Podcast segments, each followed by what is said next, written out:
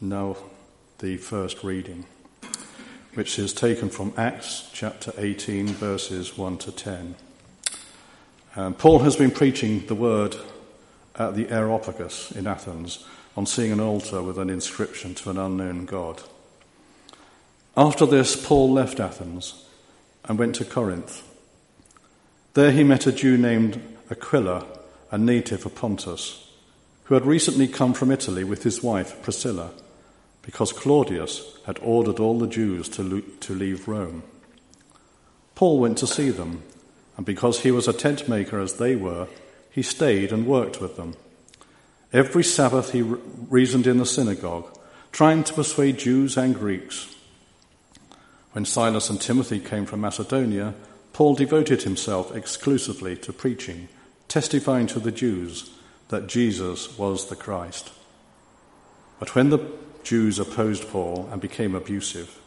He shook out his clothes in protest and said to them, Your blood be on your own heads. I am clear of my responsibility. From now on, I will go to the Gentiles. Then Paul left the synagogue and went next door to the house of Titius Justus, a worshipper of God. Crispus, the synagogue ruler, and his entire household believed in the Lord and many of the Corinthians who heard him believed and were baptized.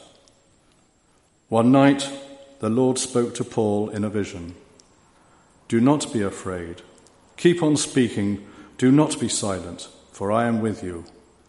And no one is going to attack and harm you, because I have many people in this city. This is the word of the Lord. the second reading is taken from Acts chapter 18, verses 11 to 23. So Paul stayed for a year and a half teaching them the word of God, while Gallio was proconsul of Achaia. The Jews made a united attack on Paul and brought him into court.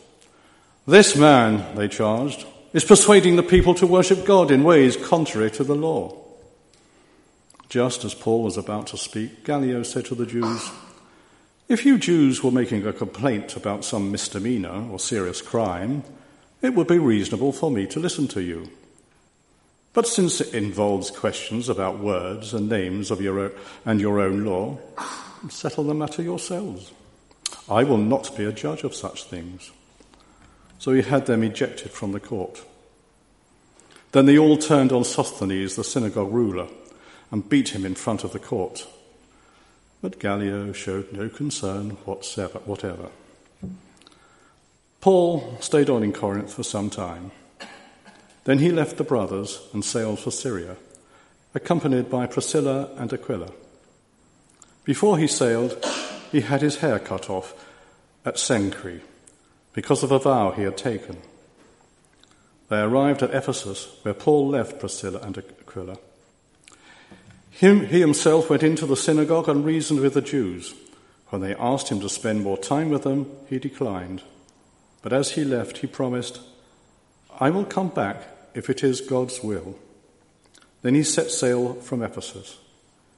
When he landed at Caesarea, he went up and greeted the church and then went down to Antioch.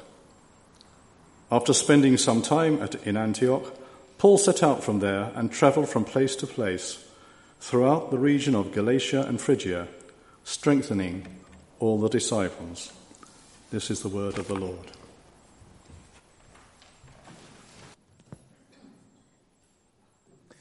When Paul wrote to the Corinthians about his visit to them, he said, I came to you in a state of weakness, trembling with fear.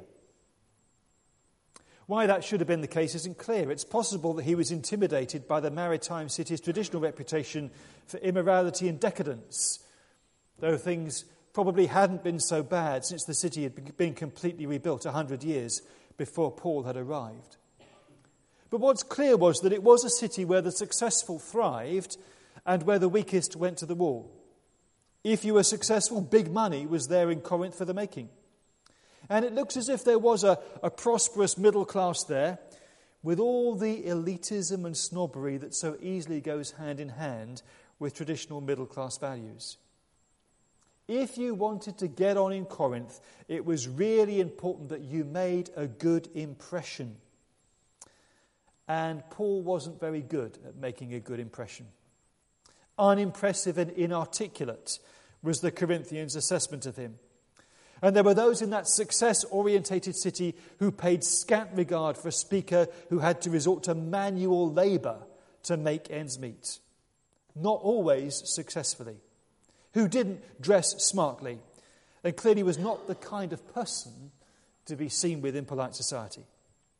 In a culture where appearance was everything, Paul did not appear to be the kind of person you'd want to be associated with.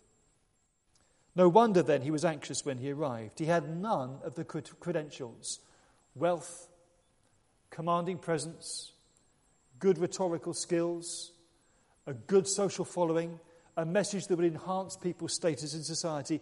None of those things that people in Corinth looked for did Paul bring with him.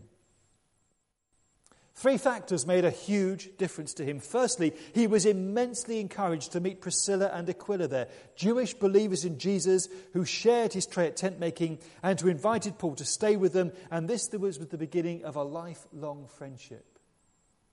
When he was isolated and alone and scared uh, because Timothy and Silas weren't with him, God provided people to come alongside him, to support him, and take him into their homes.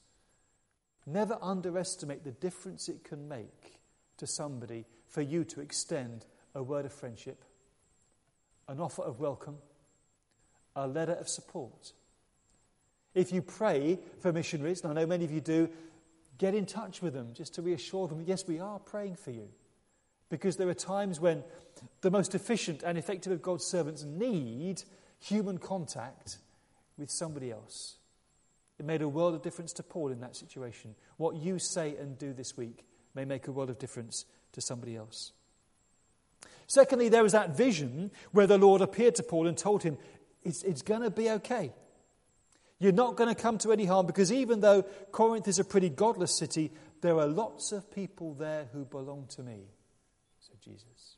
That personal word of encouragement, that confirmation that though he was vulnerable and weak and feeling inadequate, he was in the right place. Christ was there with him. And there were people in that city who belonged to Christ who would only find out that they belonged to him through Paul's work and witness. A vision of the Lord that encouraged him. And thirdly, that thirdly was the way in which Paul's strategy of preaching the gospel paid off. He didn't try and beat the Corinthians at their own game by pretending to be a gifted or eloquent speaker. He simply declared the truth about Christ crucified. Even though there were people there who poured scorn on the message as if it was something stupid and ineffective. And as he preached Christ crucified, there were those in that city who were won for Christ, not by the power of Paul's persuasive arguments, but simply by the power of the Holy Spirit working through the gospel, which is the power of God for the salvation of anyone who believes. And many of those who became Christians were pretty unimportant people in Corinth. Those who lacked power, those who lacked social prestige or influence, those who were easily dismissed as being of no account at all, they were the ones who gladly accepted that Christ was wisdom for them, righteousness to them, holiness for them, redemption for them. Belonging to Christ meant that they belonged to God and that was a message of salvation that they gladly accepted. Yet there were also some people of prestige and influence who came to Christ as well. One of these was Crispus, the ruler of the synagogue. For him to accept Jesus as Lord was costly. Since later on in the chapter, someone called Sosthenes is described as the synagogue ruler, it's possible that accepting Jesus as Lord and Saviour meant that Crispus lost his job as ruler of the synagogue because the majority of people in the synagogue did not accept Paul's message. Luke says they took against Paul and became quite abusive towards him to the extent that he decided he'd had enough. And from that time on, he would take the good news of Jesus to non Jews instead of them. Not that he went very far, he set up shop next door to the synagogue and made that the new base of his operations not a move that was guaranteed to dispel any sense of antagonism from those who didn't like him or his message. but he wasn't running away from confrontation.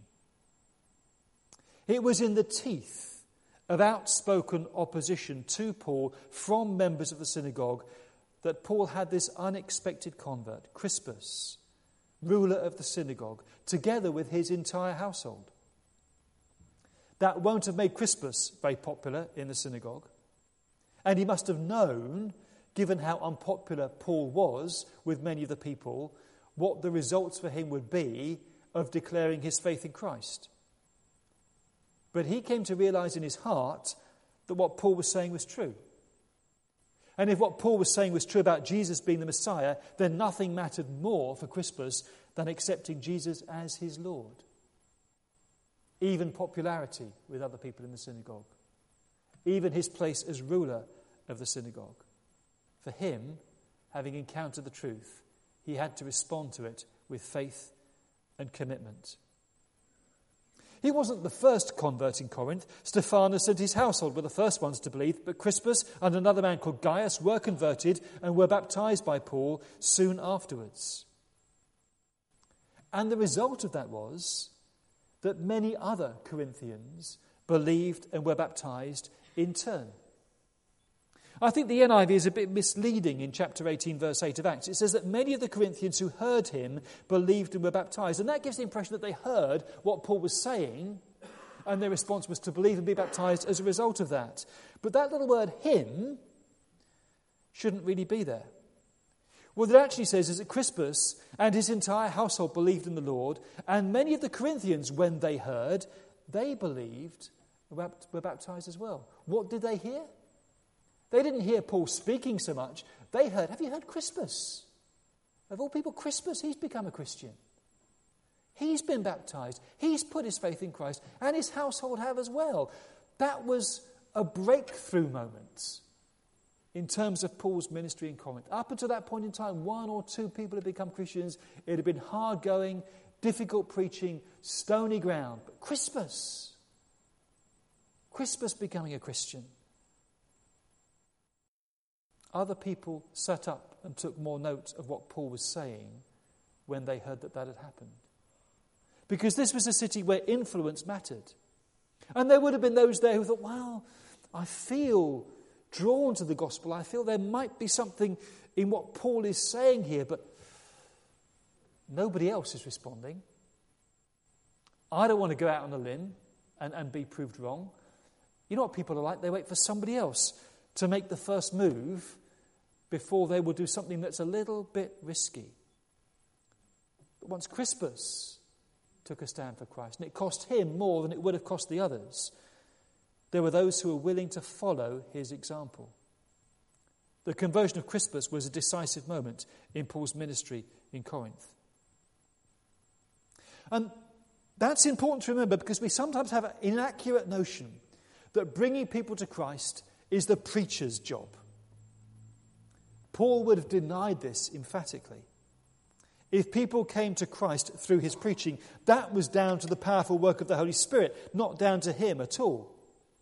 And anyway, his preaching had limited success until Crispus opened the door and others followed. What Crispus did was set an example. His testimony was the key. And it was Crispus, one of their own, becoming a Christian. Crispus, getting baptized in front of everybody else. Crispus saying, Actually, I believe in Jesus, and this is why, and the difference is made to me. That's what made the impact far more than Paul's preaching had done. Key people in God's church are not those who follow the example set by others, but people who are groundbreakers, who set an example for others to follow who open new doors so that others can go through that door after them, who take a stand for Christ so that others are encouraged to do the same. And Crispus was one such man. He didn't wait for everybody else to make the first move. He made the first move himself because he felt the witness of the Holy Spirit in his heart and knew that this was what he had to do. The trouble is that we all like to fit in. There's safety in numbers, especially if we're a little bit insecure. We don't like to be marked out as the odd one out, the one who doesn't belong. And so we tend to huddle together, and that is always a recipe for inertia. But Crispus, confronted with the claims of Christ, recognized that they were true, and knew he had to make a response. He put his trust in Christ and gave public expression to that by being baptized. And as a result, it wasn't just his household who followed his example, many other people in Corinth heard what he did, maybe saw him getting baptized, heard his testimony, found then the guts to take the same step of faith that he had. And they believed and were baptized as well. So, as we look at Crispus and the example that he set and the results that followed, the challenge I want to issue is this What kind of Christian example do you set for others to follow? Whether it's a matter of coming to faith, or getting baptized, or starting some kind of new initiative, or saying what needs to be said. We can all sit around waiting for somebody else to make the first move. If somebody else does it, then I'll give them my support. I'll follow them. But sometimes God wants you to be the one to set the agenda, you to be the one to make the first move. God puts you on the spot. He says, It's for you to speak on this. It's for you to take the lead on this. This is what I want you to do, not somebody else to do with you or for you. Because ultimately, what's important is not what everybody else might think if I do this but it's God's calling to you to do whatever it is He tells you to do. What example are you setting to others? It's even possible that Crispus set such a powerful example that the man appointed to succeed him as synagogue ruler ended up becoming a Christian as well, though we can't be sure. Luke tells us that Jewish opposition to Paul continued during his stay at Corinth. On one occasion, they tried to bring a prosecution against him on the legal charge of persuading people to worship God in ways that were contrary to the law. Gallio, the proconsul at the time, threw the case out of court. This was a serious matter, he tells the Jews. I'd listen to you, but if it's just arguments about your law, I can't be bothered. Get on with it and deal with it yourselves. I've not got the time or the inclination to address this issue in my court. And as a result of this, we're told that Sosthenes, who is ruler of the synagogue, seemingly in place of Crispus now, is set upon and beaten up in front of the court, but Gallio still takes no action whatsoever. What is going on here? It's the last recorded incident before Paul leaves Corinth, and it's very confusing. Who beats Sosthenes up and why? Luke doesn't tell us, and there are a variety of different theories. Was it the general population of the city setting upon him? because they heard that Gallio had not ruled in favor of the Jews. He wasn't showing them favor. That meant the Jews were a little bit vulnerable, and if they wanted to invent, uh, vent their anti Judaic and anti Semitic feelings against the Jews, they had carte blanche to do so because they knew that Gallio wasn't going to intervene. So they set upon Sosthenes, ruler of the synagogue, and beat him up, and Gallio just let them get away with it.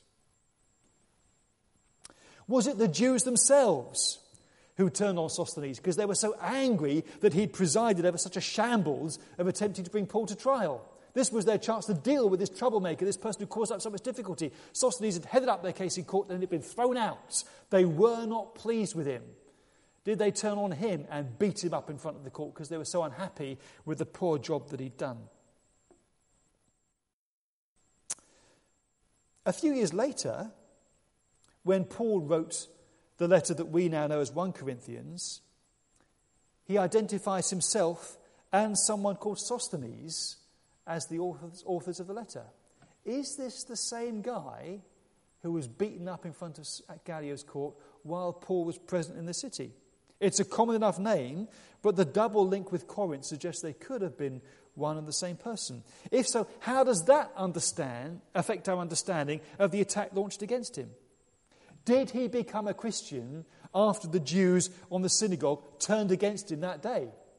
I think actually, if my own people are beating me up like this, You know, becoming a Christian is, is the right thing to do.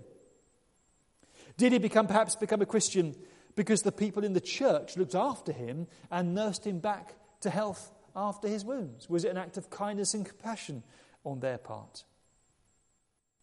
Or was he even beaten up because, like Crispus, the previous ruler of the synagogue, he'd become a Christian as well. And they were really cross with him because they, would failed to bring Paul to court. And a second ruler of the synagogue became a Christian, and they just decided to beat him up too. In that case, Gallio is portrayed as someone who won't intervene to support the Jews in their case, nor will he support a Jewish Christian who's attacked in front of the courthouse, the building that symbolized the rule of law. We just don't know. It's an enigmatic little verse, and it's caused lots of puzzles and questions. But if Sosthenes, who was beaten up that day, was one and the same as the guy who wrote 1 Corinthians with Paul, it means he didn't just follow Crispus in becoming a Christian. Like Crispus, looks like he lost his job as being ruler of the synagogue if he became a Christian. He also went a step further of leaving Corinth and traveling with Paul on from that point, becoming one of Paul's companions and co workers. For him, following Jesus was costly and led to totally unexpected developments in his life, going to totally unexpected areas. We were talking in a minister's retreat the other day about what it means to say that Jesus is worthy. And someone had said, means when you get to heaven, you meet Jesus and say, you say, he was worth it. All the cost that's involved in following Jesus. Everything that we give up, everything that we lose, all the burdens that we carry, all the grief that we get through being Christians, you get there in the end and say, Worthy is the Lamb. Jesus was worth it all. Every bit of it. But I still wonder whether Sosthenes would have become a Christian had Crispus not led the way by putting his faith in Christ and openly declaring that faith in baptism. But there you go, Crispus blazed the trail. He made an impression on those who knew him. He set the example, he led the way, and others followed. What's God calling you to do? What kind of example will you set? Because if you're following Jesus, you can never be someone who follows the crowd. There will be times when you are called to take the initiative to be the first person to stand up, to be the first person to speak up, to be the first person to take that step for Jesus. And it's risky, and it's scary, and it's costly.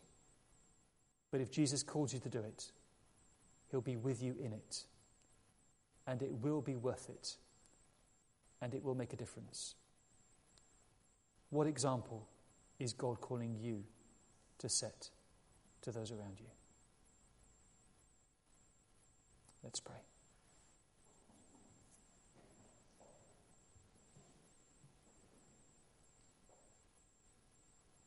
Lord, thank you that we're never alone. You've promised that you are always with us. And all authority in heaven and on earth belongs to you. Help us then to live our lives out of the confidence that that is absolutely the case. And thank you that we're not alone because here in this place we have brothers and sisters in Christ who are there to support us and, and live and work alongside us. And thank you for the friendships that we have and the support that we receive and the difference it makes to belong to the body of Christ. Lord, keep us from holding each other back. Enable us to lead each other on. to set good examples to each other of faith and hope and love in practice. And Lord, where you call us to do something for you, to take a step of faith, to say something in faith, to go somewhere in faith, enable us to trust you. Give us the courage to be obedient to you.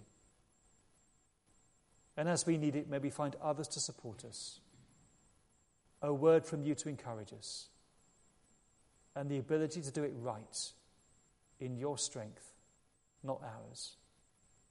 For your glory, not ours. For your sake, not ours. Lead us, Lord.